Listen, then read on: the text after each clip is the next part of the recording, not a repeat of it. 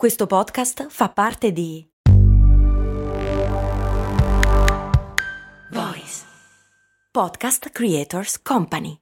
Hiring for your small business? If you're not looking for professionals on LinkedIn, you're looking in the wrong place. That's like looking for your car keys in a fish tank.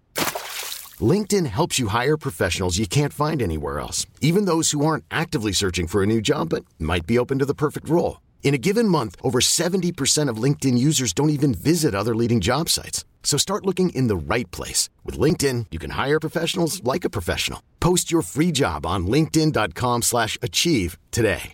Questa è Discoscienza e io sono Andrea Bellati. Cerco le notizie più curiose e interessanti sulle principali riviste scientifiche del mondo e poi le faccio girare qui, sul piatto, ogni settimana.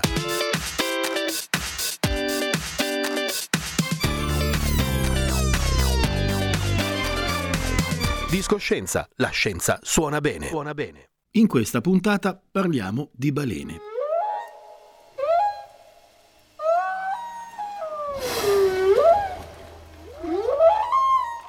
Che personalmente mh, sono tra i miei animali preferiti. Per augurare buona fortuna a qualcuno eh, si dice o in bocca al lupo o in culo alla balena, due animali molto diversi per le due estremità del tubo digerente. Solitamente a in bocca al lupo si risponde crepi il lupo, povero lupo, mentre a in culo alla balena eh, spesso si risponde speriamo che non caghi. Cacare, non cagare. Sì, ok, va bene, va bene, che non cacchi. E invece speriamo che ne faccia un mucchio, perché i grandi cetacei come le balenottere o i capodogli potrebbero avere un ruolo nel contrastare i cambiamenti climatici.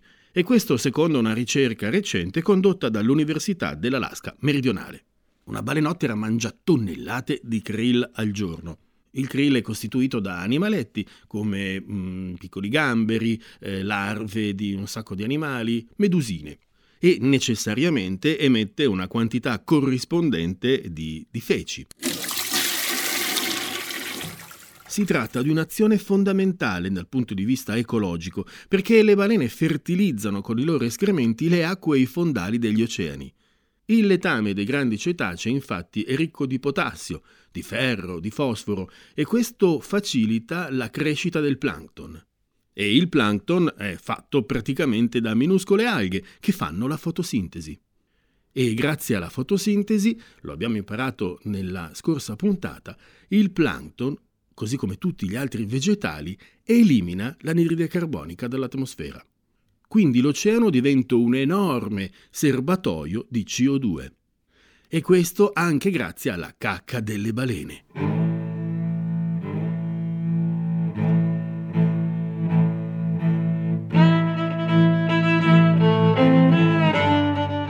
Le balene viaggiano per migliaia e migliaia di chilometri, compiendo lunghissime migrazioni, quindi portano i nutrienti in giro per i leggendari sette mari.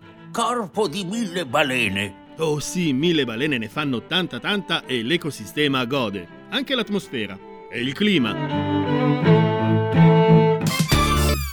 Non solo le balene e i cetacei in generale sono degli animali meravigliosi, addirittura contrastano i cambiamenti climatici e nascondono un incredibile segreto. Devo fare una piccola premessa. Tutti gli organismi sono fatti di cellule e le cellule sono piccole. Una fila di 20 cellule sarebbe lunga un millimetro, in media. Il nostro corpo, da esseri umani, è fatto da 40.000 miliardi di cellule, sempre in media. In un corpo umano ci sono più cellule che stelle nella nostra galassia. Pazzesco. Ogni cellula umana contiene 2 metri di DNA avvolto nel nucleo. Il nucleo è la parte più intima della cellula, il centro di controllo. Quindi 2 metri per 40.000 miliardi eh, fa, se distendessimo tutto il DNA di un essere umano, più o meno 80 miliardi di chilometri che equivalgono a due volte il Sistema Solare, andata e ritorno. Le cellule di tutti gli esseri viventi si dividono e si replicano in continuazione. I nostri 80 miliardi di chilometri di DNA, così pieno di informazioni, sono copiati e ricopiati di continuo. Ma si sa, il mondo, la vita non è perfetta e quindi c'è sempre la possibilità di compiere un piccolo errore. Ovvero, ogni volta che una cellula si divide c'è una probabilità, seppur minima, che avvenga un errore di copiatura. Una mutazione sfavorevole che concorre a sviluppare il cancro. Il numero di divisioni cellulari che avviene in un organismo è proporzionale sia alla sua longevità sia al numero di cellule. E dato che le cellule di tutti gli esseri viventi hanno più o meno le stesse dimensioni, per essere più grandi occorrono più cellule. La balenottera azzurra, per esempio, arriva a pesare fino a 150 tonnellate. Quindi proviamo a immaginare quante cellule costituiscono il corpo di una balenottera.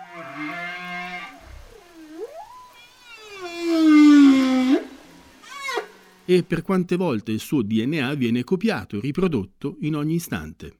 Quindi, per logica, la probabilità di sviluppare un tumore dovrebbe essere maggiore quanto più un animale è grande e longevo, e una balenottera vive fino a 90 anni. Di conseguenza, una balenottera dovrebbe essere più colpita da tumore rispetto a una persona o a un topolino. Invece, topolini, balenottere ed esseri umani hanno la stessa possibilità di sviluppare un tumore. E non dovrebbe essere così considerando le dimensioni e la durata della vita. Ma com'è possibile? Si chiama paradosso di Pito ed è stato formulato negli anni 70 dall'epidemiologo inglese Richard Pito il quale dice che il rischio di sviluppare un tumore non è proporzionale alle dimensioni del corpo e alla lunghezza della vita. E perché questi giganti non si ammalano di più di tumore rispetto agli animali di piccole dimensioni?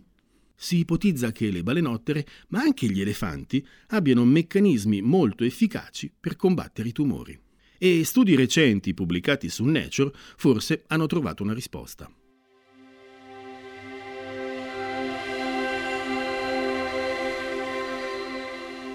Durante l'evoluzione, gli animali più grandi hanno acquisito copie extra di geni oncosoppressori, cioè in grado di produrre proteine capaci di rilevare e riparare i danni genetici che trasformerebbero le cellule sane in tumorali. E questo probabilmente ha permesso a queste specie gigantesche di evolvere corpi di dimensioni eccezionali, riducendo al contempo il rischio di cancro.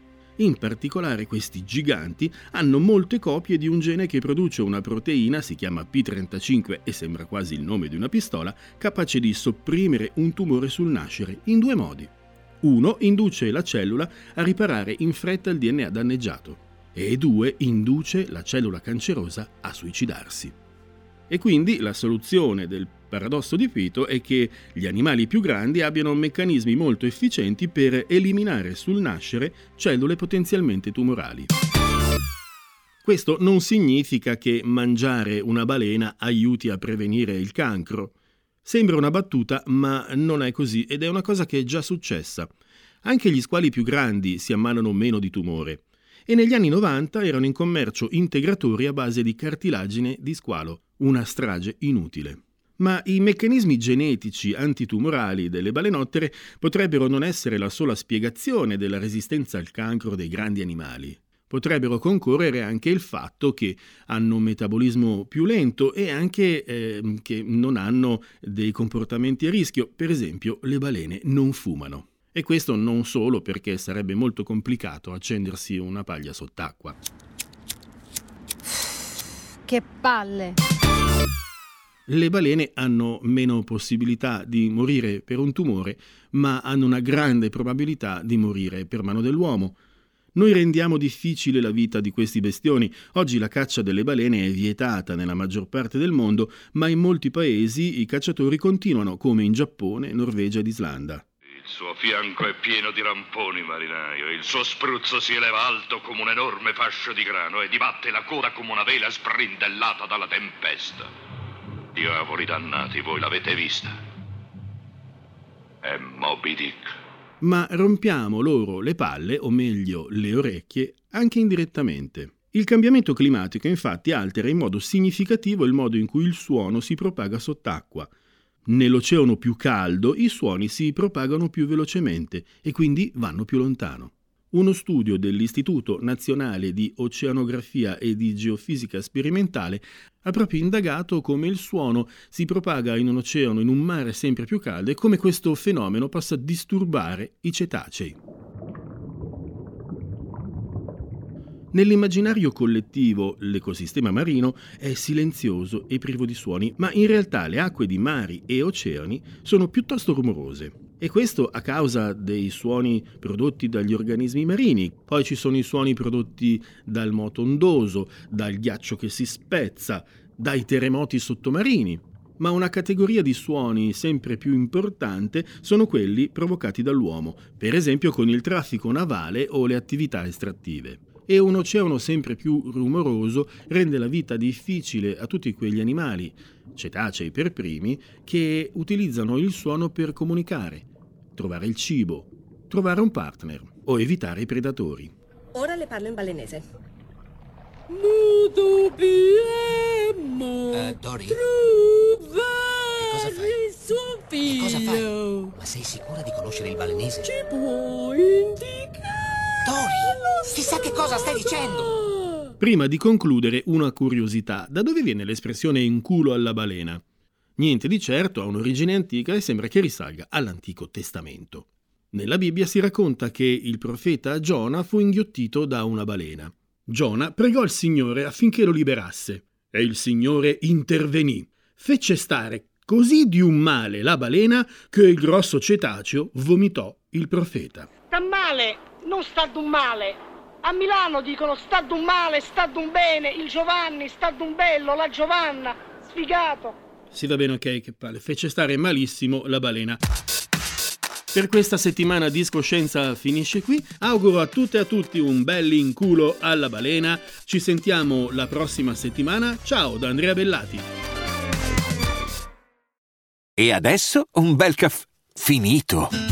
Perché rischiare di rimanere senza caffè quando puoi abbonarti a Caffè Borbone? Prezzi vantaggiosi, costi di spedizione inclusi, tante possibilità di personalizzazione e l'abbonamento lo sospendi quando vuoi. Decidi tu la frequenza, la qualità, scegli tra le cialde e capsule compatibili e crea il tuo mix di gusti e miscele. Mai più senza caffè con l'abbonamento Caffè Borbone. Tutte le info su caffèborbone.com.